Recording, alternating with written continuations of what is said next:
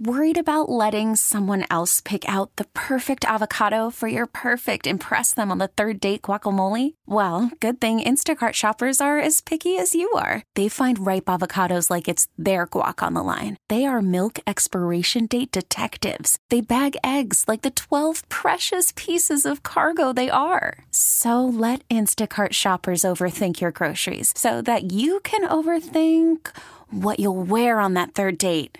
Download the Instacart app to get free delivery on your first three orders while supplies last. Minimum $10 per order, additional term supply. This episode is brought to you by Progressive Insurance. Whether you love true crime or comedy, celebrity interviews or news, you call the shots on What's in Your Podcast queue. And guess what?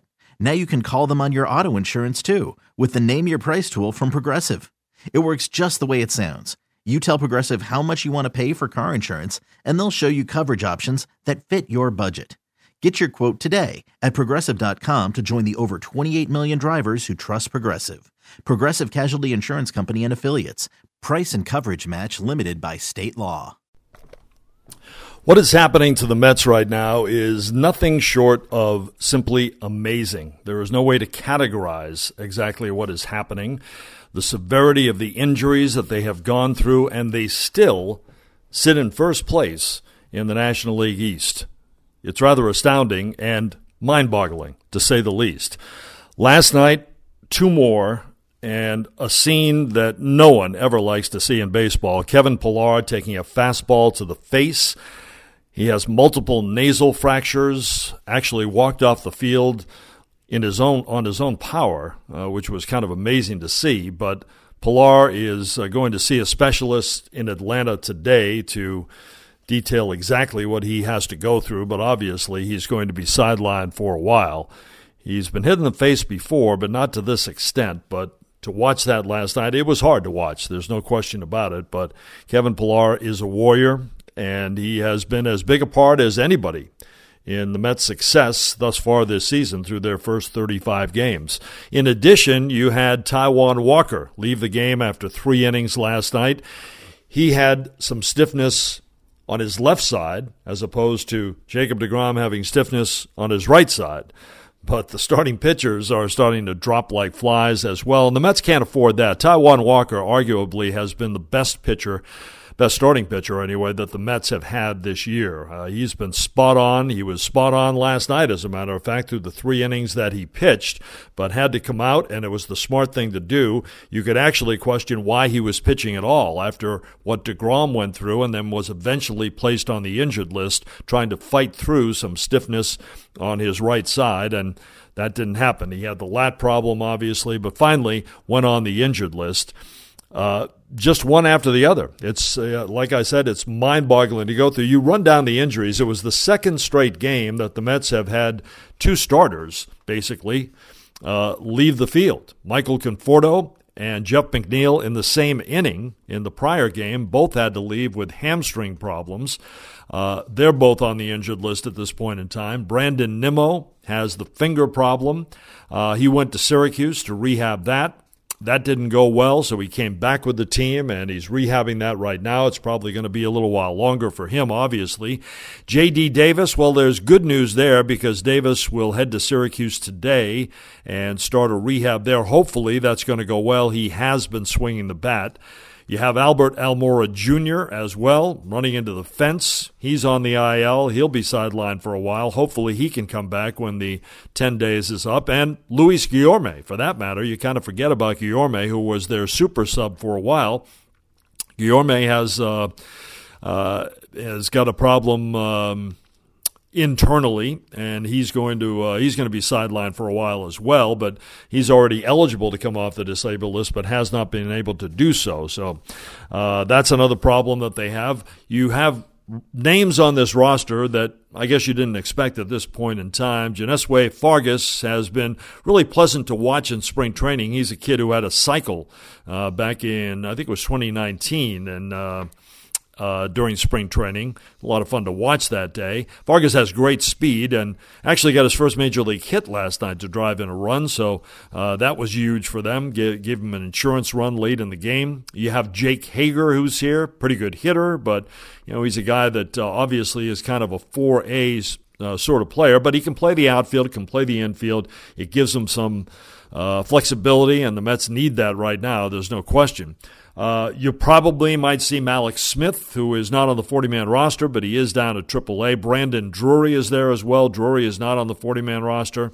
Uh, you're going to have somebody come up for Kevin Pillar. Jon Jay, veteran Jon Jay, was just DFA'd by the uh, Los Angeles Angels and uh, he's eligible. He has enough service time, obviously, to declare free agency. So if the Mets are interested, they could reach out for Jon Jay. We'll see what they do, but obviously they have to make a move for Pillar. And you're going to see some strange lineups, to say the least. You have Patrick Mazeika, who is up here, who has uh, been a great story thus far. There's no question. Had a couple of RBIs before he ever had his first major league hit and came up with his first major league home run the other day.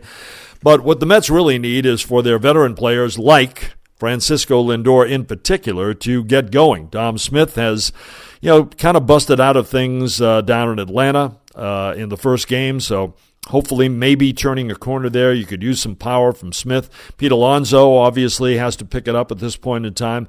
The Mets need their veteran players to kind of step in right now. It was a big hit for James McCann last night. McCann, McCann has been struggling, been around the Mendoza line most of the season but came up with a big pinch hit last night after Tomas Nido, who's been a pleasant surprise. Now, Nido hasn't hit much for average, but anytime he's been in there, he's usually done something in a game when he started to make you take notice, and that's good. And, and Nido, I think, has been a much improved offensive player, has a lot more confidence at the plate. Uh, he's obviously an accomplished defensive catcher, so you know he's he's going to contribute right now. And as a matter of fact, I, Luis Rojas said the other day that you know, there's a very good possibility that Nido may cut into McCann's playing time a little bit, and that says a lot because McCann has really studied this pitching staff. He has not done much offensively, as I mentioned, but uh, he's done tremendous work on the other side of the ball, handling the pitching staff, keeping them uh, set, keeping them in order, getting them focused on the mound, preparing them for the game. McCann has been worth his weight in gold in, in that category. Hopefully, he can pick it up a little bit offensively, but Nido may give you uh, some offensive punch as well, too. You don't expect that from Tomas Nido, but what he's shown so far has been an improvement. Uh, Jose Peraza, Jonathan Villar, those are guys that you expected to see occasionally. Well, you've been seeing an awful lot. Villar has been a revelation, and Peraza has been okay, too. He can play the infield, play the outfield, and uh, has had a couple of big hits and has played some pretty good defense, too. But the Mets pitching right now, I think you have to be concerned about that. You hope to get Jacob DeGrom back on Friday. He can come back on Friday to pitch against the Marlins. That's after the day off on Thursday. Whether he will or not, well, that depends. He threw off the slope yesterday. He's supposed to throw a bullpen today. We'll see how that goes. It was kind of a touch and feel outing yesterday. Uh, I think you have to be careful with DeGrom, obviously, because when you get him back into the rotation, you want him to stay there, especially with all the injuries they have. But it would be nice to have have him back on Friday. Walker, my assumption, probably going to the injured list. He says that he may be able to fight through this, so we shall see what happens. But uh, listen, the Mets are in a quandary right now as to where to get some healthy bodies out on the field and on the mound. But the fact that they are 19 and 16, I guess, speaks more to the National League East than it does to maybe how well they've played. They had a seven game win streak, then they were swept in Tampa Bay. They got a big win and a crucial win, I thought, last night in Atlanta, taking the first of the series from the Braves. We'll see how the rest of the series goes, but the Mets, listen, give them credit. They played fewer games than anybody in the major leagues, and they have games to make up. But at the same time, when you expect them to totally fold, they have not done so. I think that's a credit to Luis Rojas and the way he has managed this team. He has a steady presence. Uh, he never gets too emotional about anything. He never gets too high, never gets too low, and I think that reflects very well on the team. They've been through an awful lot here like I said, through the first 35 games, but they haven't really shown that on the field, and they certainly haven't come anywhere near collapsing. So I think that's a great credit to them. We'll see if they can pick it up from here. Uh, we'll see what they do with all these injuries and when they can get some of these people back. They did get some good news on Seth Lugo and Noah Syndergaard. Lugo is going to go down to St. Lucie today, and he'll begin his rehab, and Syndergaard is actually going to pitch tomorrow. He'll begin his rehab as well. He's still on schedule for around the All Star break or so. Lugo is on the 60 day injured list. He can't come back until the end of this month. But again, if you get him for the beginning of June, that's fine. If you can get Syndergaard sometime in July.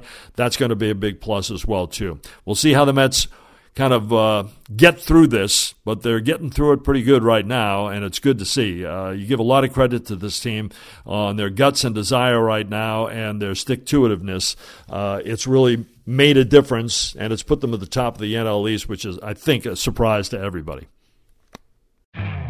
You could spend the weekend doing the same old whatever, or you could conquer the weekend in the all-new Hyundai Santa Fe. Visit HyundaiUSA.com for more details. Hyundai, there's joy in every journey. This episode is brought to you by Progressive Insurance. Whether you love true crime or comedy, celebrity interviews or news, you call the shots on what's in your podcast queue. And guess what? Now you can call them on your auto insurance too with the Name Your Price tool from Progressive. It works just the way it sounds. You tell Progressive how much you want to pay for car insurance, and they'll show you coverage options that fit your budget. Get your quote today at progressive.com to join the over 28 million drivers who trust Progressive. Progressive Casualty Insurance Company and Affiliates. Price and coverage match limited by state law.